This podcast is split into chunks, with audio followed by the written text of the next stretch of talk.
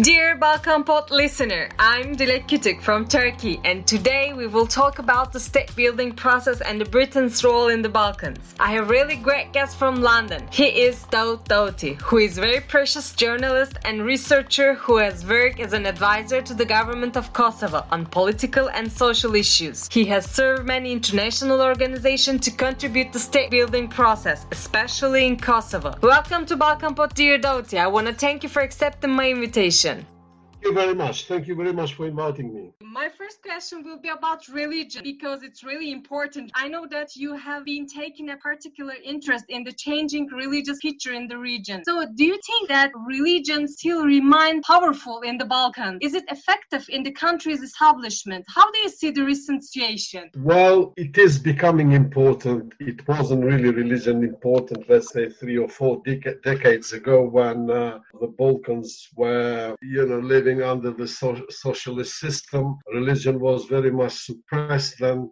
after 90s, when communism went away and after the breakup of Yugoslavia, people started considering religion as an important element to their life or to their identity, if you like. But this is this is really good in one sense, but in the other sense is that more often they overdo things. You know, they try from religion to extort things that should not be on the political field. And so sometimes they get, because there are different religions in the Balkan, different ethnicities and nations, this religion doesn't fit very well, you know, and, and it has been a source of conflict in a way in former Yugoslavia. The religion, religion in former Yugoslavia wasn't the main reason, but it was there very much as, as an element of the conflict. Let's say Serbia and um, Croatia went to war because uh, the only difference they have between them is the religion. Croats Catholic and Serbs are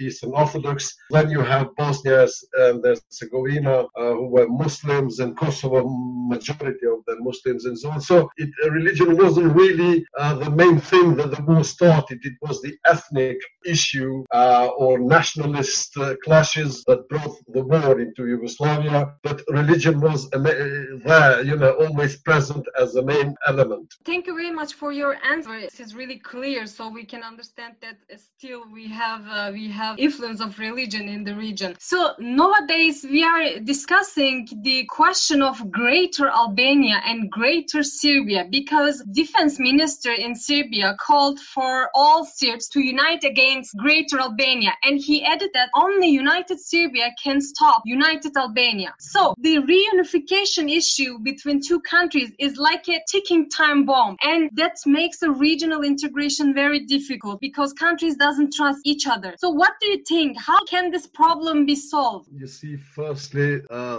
the notion greater greater albania what would that mean? You know it is an invention i think of the serbian nationalism of the 19th and 20th century and went on uh, and still goes on uh, in, in uh, the relationship with the Albanians. If we analyze a bit what Greater Albania means, the Greater Albania to the Serbs and to others, I suppose, and to Albanians as well, means all Albanians in, in one state. And if all Albanians get into one state, that would not really be a great or greater Albania. It will be just an, an ethnic Albania or Albania. This isn't it, in the Albanian political view and political field. Ethnic Albania or greater Albania, if you like, has never been a political program of the Albanians. Uh, this is why we have two Albanian states in, in the Balkans. We have Kosovo, which is predominantly inhabited uh, by Albanians and Albania, and um, quite a good percentage of the Albanians in, in Macedonia, which uh,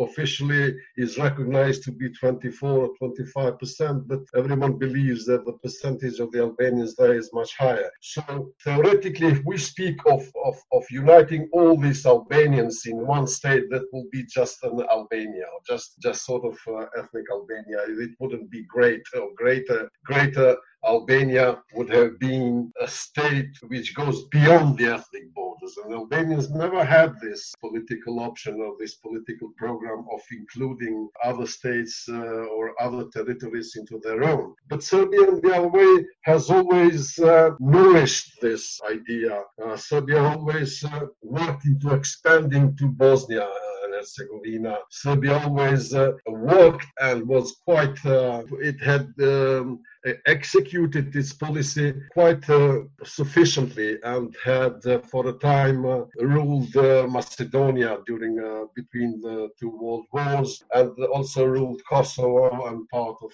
of Bosnia. So if there is something greater, it could could apply to the Serbian uh, nationalism and to the Serbian desires, you know, to, to live in a greater Serbia. But Serbia has, at the moment, uh, is not greater. I don't know if their their aspirations are still to create a greater Serbia, but I, do, I don't think they have this aspiration anymore. I think that they have started slowly to accept that the greater Serbia cannot uh, exist. The greater Serbia will. Um, will only make troubles, but still in the political field uh, or in the, in the minds of some intellectuals, the greater Serbia is still present. From the moment that they want, you know, to take parts of, uh, of Bosnia to take parts of, of uh, Kosovo territory, then we automatically speak about, about a, a greater Serbia. Uh, so the, the, the, problem is still there. So governments try to avoid these terms and they try to avoid these clashes, but uh,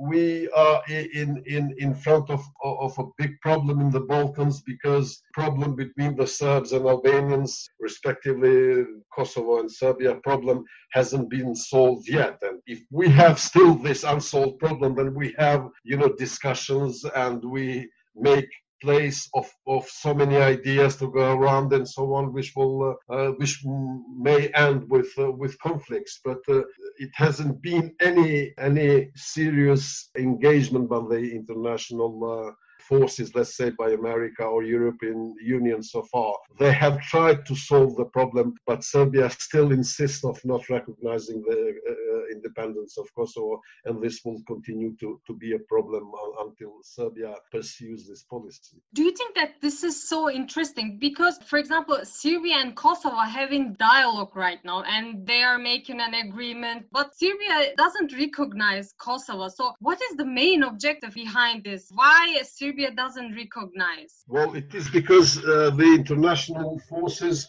or international communities is not really ready to engage seriously in in uh, or to to mediate between Kosovo and uh, and Serbia. Uh, we had a recent agreement, a very strange agreement in Washington a, uh, a month ago, uh, which doesn't really address the main problem. It it always leaves something open and always uh, favors one side, and Albanians pretty much fear that Serbia is being uh, fa- favorized by the United States at the moment and European Union. So the, the main problem, I think, is that the international community is not dealing with the problem as it should. And you mentioned the international mission, international organization. So the international administration mission have been in the region for a long time. And for example, the office of the High Representative in Bosnia and UN interim mission in Kosovo. And I think they're not going to leave there. So in your opinion, what are the pros and cons of these offices on the establishment of administrative, economic, and political process in the countries? Well, the international presence is still there in, in, in, Bosnia and Herzegovina and Kosovo, but it sort of doesn't play any serious role. But international community on the other side plays its roles many times by making so so so many mistakes. The international community has been present in Kosovo uh, via United Nations. Uh, OSCE, uh, European Union, and so many other organizations, but never, never engaged properly in the problem. Only after eight years or nine years in Kosovo, they were ready to recognize the independence of, of Kosovo and so on. It's international community tries, you know, to solve the problem by by trying to be neutral, by by, by trying not to take sides, but many times it does. You know, in the, uh, the, fear in Kosovo is that Albanians fear very much that the international community has taken the the side of the Serbs, and this is why. Uh, the problem is not going away so so soon and so easily. Uh, it's it's a problem of perceptions, but it's it's a reality as well. So there is something that I really don't understand. Almost 20 years, maybe more than 20 years, many billion euros have been spent on roads, water system, electricity system, and other infrastructure projects which are necessary for the development of the countries. But unfortunately, these are still insufficient. And also, countries have experienced democratic backsliding in recent years. So my question is that why are the countries still undeveloped and why the EU's transformative power doesn't work in the region? You see, nobody really understands why the, the, the region hasn't been developed, but uh, we all know the reason. We all we all blame corruptions. Every single government in the Balkans is a corrupt government. They do not look after general problem, after the population or the state business. They be, you know, being corrupt, they look after the personal uh, uh, business and pe- personal uh, and pursue their personal uh, agenda uh, so much money, you're right, you're very right, so much money was pumped in, in the Balkans, in, in Serbia and in uh, Kosovo and Albania, Macedonia as well. But democracy wasn't really strengthened. You know, it's, uh, you have for 20 years still the same political elite in power, you have still the same political personalities and political parties in power, and we all know, and every single person know that they're all corrupt but they're still there. The problem is that international community stands very much behind this uh, political elite, and they know that the, the, political elite is corrupt. But they think that being behind and supporting these politicians, they um, in, in, in many ways, they keep peace in the Balkans. They, in order to keep the Balkans quiet, they are ready to accept the corruption. They are ready to uh, recognize the corrupted persons and leaders and so on.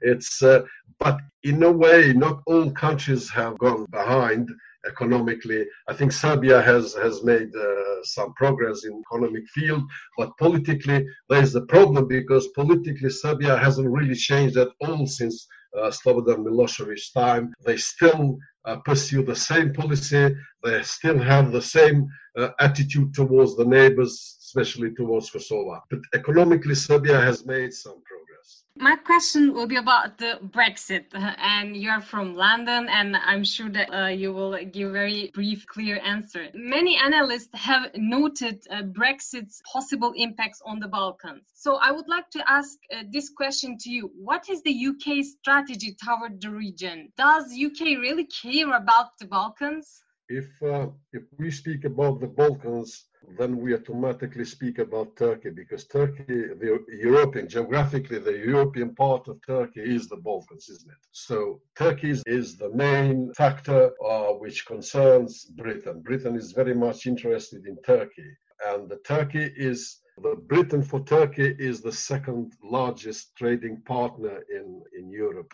Uh, just after after Germany. It very much depends uh, the attitude of, of Britain uh, very much depends on Turkey, and after that, it reflects in the Balkans.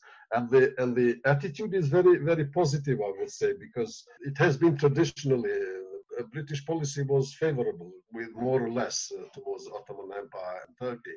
So uh, we have to have in mind that the main the main concern of, of, of British foreign policy is Turkey in the Balkans. But then uh, on the other layer, on second layer, is the Western Balkans, which are these countries that we spoke earlier: Serbia, Bosnia, Kosovo, and uh, Albania, together with uh, Macedonia. Britain had a very, very positive uh, attitude and was very much positively engaged in the conflict in the Balkans, and uh, has the Kosovo and and all the old Balkans, you know, benefited out British uh, policy. But now, when uh, because of Brexit now when uh, Britain is leaving European Union is going to be not easy for let's say for uh, Western Balkans because the Western Balkans will not really have a friend or amicable force or a partner in European Union. In a way, still can uh, Britain can influence very much uh,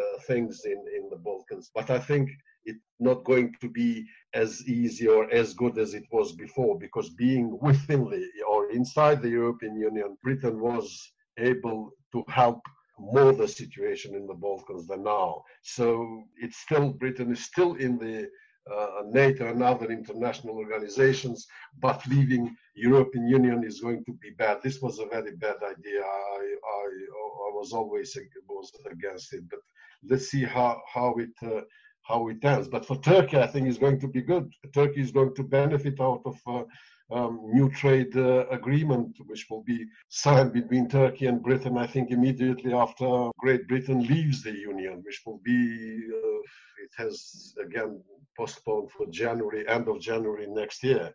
So let's wait and see. Okay, actually, I was going to ask about Turkey, so because it's my country, and I'm wondering your perception about Turkey in the Balkans. But you already answered. You know, it is. It, it, Turkey is very important for for Britain and vice versa. You know, uh, because there are at least I read it somewhere, you know, weeks ago or recently. There are more than 2,000 British companies operating in Turkey, uh, and, and big companies, important companies. And, and the trade, when was it last year? It was almost 20 billion uh, euros uh, between Turkey and Britain. This is, this is um, an important thing. And uh, now this will uh, probably increase uh, after the Britain leaves the European Union. So I think Turkey will benefit in, in, in this thing. Thank you very much, dear Dauti. It was really great comments that I heard from you. So I really appreciated to meet you and um, making podcasts with you. So I'm really thank you for accepting my invitation. Thank you, Dilek. Thank you very much for calling and talking to me. I'm, I'm, I'm very pleased. Thank you. Goodbye. Bye.